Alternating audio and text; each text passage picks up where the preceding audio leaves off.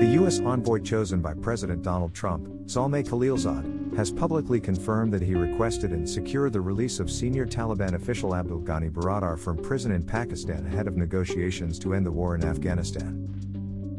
Trump's Secretary of State, Mike Pompeo, was among the U S officials W H O met with Baradar during negotiating sessions.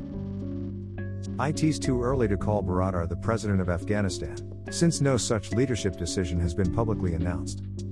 As the Taliban celebrated its rapid takeover of Afghanistan, blame for the fall of the U S-backed Afghan government and military ricocheted around social media. Critics of President Joe Biden noted that he was in charge as the U S struggled to evacuate a flood of Americans and others who wanted to exit the country. Meanwhile, critics of President Donald Trump responded that his administration had set the endgame in motion by striking a deal with the Taliban to withdraw U S forces by this year. Several posts highlighted the role of Trump's Secretary of State, Mike Pompeo. So did the Trump administration really help a top Taliban figure get out of jail? Basically yes, although it's too early to say he whether he will become leader of the Taliban's government in Kabul. The man pictured meeting with Pompeo in twenty twenty is Mullah Abdul Ghani Baradar. He was a founder of the Taliban, which led a repressive regime that ruled Afghanistan from nineteen ninety-six to two thousand one and provided sanctuary to al-Qaeda leader Osama bin Laden. In two thousand one, when the Taliban's control of Afghanistan was weakening under pressure from a U S-backed offensive, Baradar tried to persuade leaders of his group to surrender. Taliban leaders rebuffed his suggestion. Then Secretary of State Mike Pompeo meets with Mullah Abdul Ghani Baradar, head of the Taliban's peace negotiation team, on November twenty-first, twenty twenty, in Doha, Qatar. A P. Greater than the new face of Afghanistan's Taliban rulers owes his freedom to the U S greater than. Greater than in two thousand one, Mullah Abdul Ghani Baradar, a co-founder of the Taliban, tried to arrange the group's surrender to the new U S-backed Afghan government. It was rejected. He spent most of the past decade under arrest in Pakistan. Greater than. Greater than he returns to power twenty years later after the U S lobbied for his release when the Trump administration launched talks with the Taliban. At the helm of the group's political office in Doha, its de facto embassy, Mullah Baradar led talks with the U S that culminated in a deal to end America's engagement in the twenty-year war. Greater than. Greater than the world still has little idea who Afghanistan's new leaders are and how they will rule the country. If the movement has a face, today it is Mullah Baradar.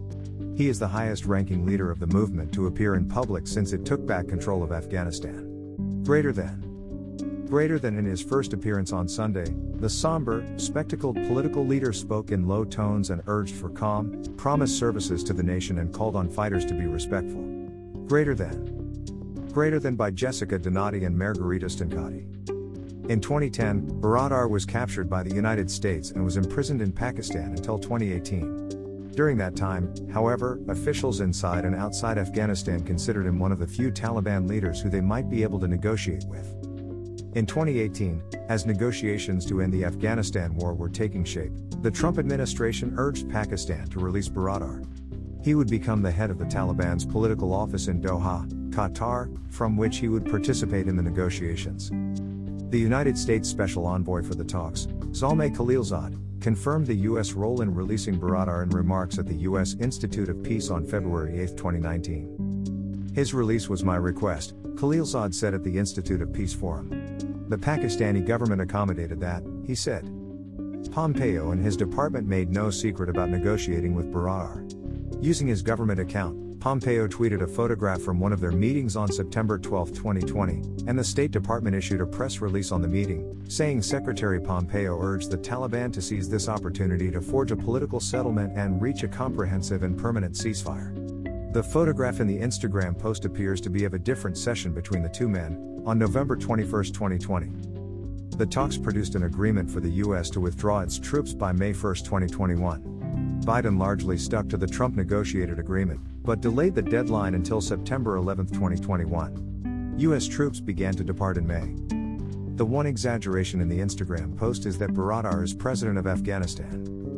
While the Wall Street Journal reported that Baradar is the highest-ranking leader of the movement to appear in public since it took back control of Afghanistan, the newspaper added that the Taliban haven't said who will lead their movement, or how their government will operate.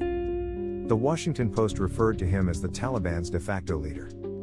News reports suggest that there's at least one figure above Baradar in the Taliban's organizational chart, Mullah Hibatullah Khanzada, who has been referred to as the group's supreme leader. As of August seventeenth, Khanzada had not yet emerged in public, Axios reported. The Taliban have not yet said who will be leading their new government, much less what the titles will be, said Laurel Miller, director of the Asia program at the International Crisis Group, though she added that it would not be surprising for Baradar to take up a senior position. However, it's too early to say that Baradar will be president of Afghanistan, since no such decision has been publicly announced. Sources: Mehdi Hassan, tweet, August fifteenth twenty twenty-one. Mike Pompeo, archived tweet, September twelfth twenty twenty.